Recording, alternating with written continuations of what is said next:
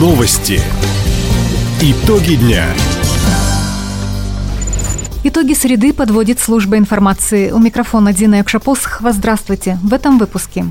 Остров Большой Уссурийский может стать экспериментальной экономической площадкой. Зачисление в 10 классы пройдет в Краевом центре 13 июля. Педагоги Нанайского района прошли подготовку в Академии имени Гнесиных. Об этом и не только, более подробно.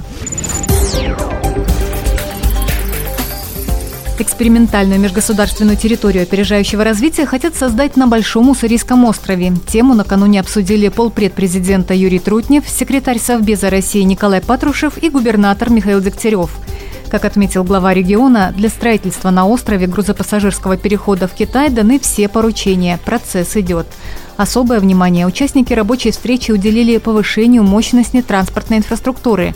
Среди ключевых задач – расширение возможностей восточного участка Транссиба и БАМа, развитие морских и речных портов.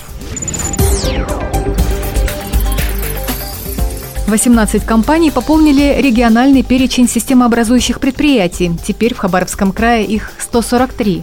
В списке представлен практически весь спектр реальной экономики, обрабатывающие производство, горнодобывающие, лесо- и рыбопромышленные комплексы, строительство, транспорт, сельское хозяйство и другие.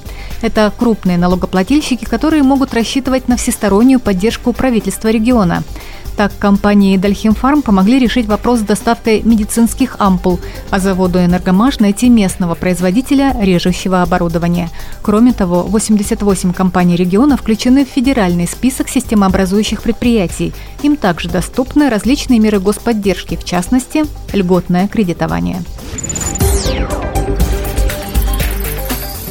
Аварийный участок на улице Павла Морозова в Хабаровске заасфальтируют в ближайшее время. Напомним, в июне на прямой линии с губернатором Михаилом Дегтяревым мэр Сергей Кравчук заявил, что отрезок от переулка Спортивного до Инского могут привести в порядок в течение недели после того, как ученые дадут добро.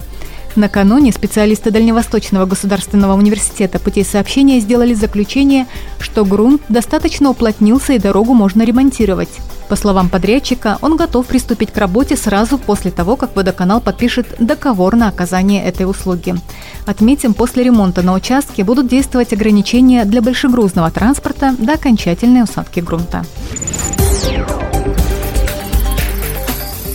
Краевом центре сегодня начали прием документов в 10 классы. Ученики, которые хотят продолжить обучение в школе, должны подать заявление в учебные заведения города. В управлении образования уточнили, согласно федеральному образовательному стандарту, обучение в старших классах идет по нескольким профилям естественно-научный, социально-экономический, гуманитарный, технологический и универсальный. В школах документы принимают до 8 июля. С 9 по 12 будет работать специальная комиссия. Результаты индивидуального отбора учреждения опубликуют на своих сайтах. 13 июля в школах издадут приказы о зачислении учащихся.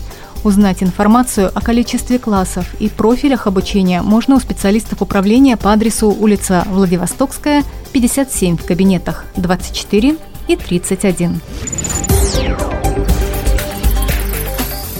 Педагоги детской школы искусств села Троицкое Нанайского района прошли обучение в Российской академии музыки имени Гнесиных по региональному проекту «Творческие люди» национального проекта «Культура». Они завершили курс по программам «Фортепианная школа. Традиции и современность. Эффективные методы преподавания сольфеджио». Напомним, в прошлом году детская школа искусств переехала в новое здание. Здесь дети обучаются игре на фортепиано и баяне, изучают русский, нанайский музыкальный фольклор, учатся петь и рисовать. Школу искусств посещают 85 человек.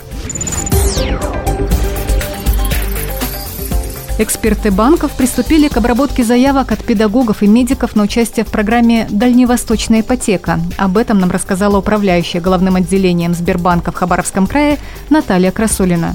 Главное условие для получения льготного кредита – пятилетний стаж работы на Дальнем Востоке – но есть и нюансы, уточнила Наталья Красулина. Для медицинских работников не имеет значения, то есть абсолютно все категории медработников могут воспользоваться дальневосточной ипотекой. Если мы говорим про учебные заведения, то здесь в программе есть определенные ограничения. Могут воспользоваться педагоги детских садов, высших учебных заведений, но кроме технического и административного персонала. Здесь тоже есть дополнение. Специалисты государственных и муниципальных медицинских учреждений и учебных могут э, воспользоваться этой ипотекой. То есть, если это музыкальная школа, и она государственная, то можно воспользоваться. Если это, конечно, какие-то частные заведения, то здесь, эм, к сожалению, дальневосточная ипотека уже распространяться не будет.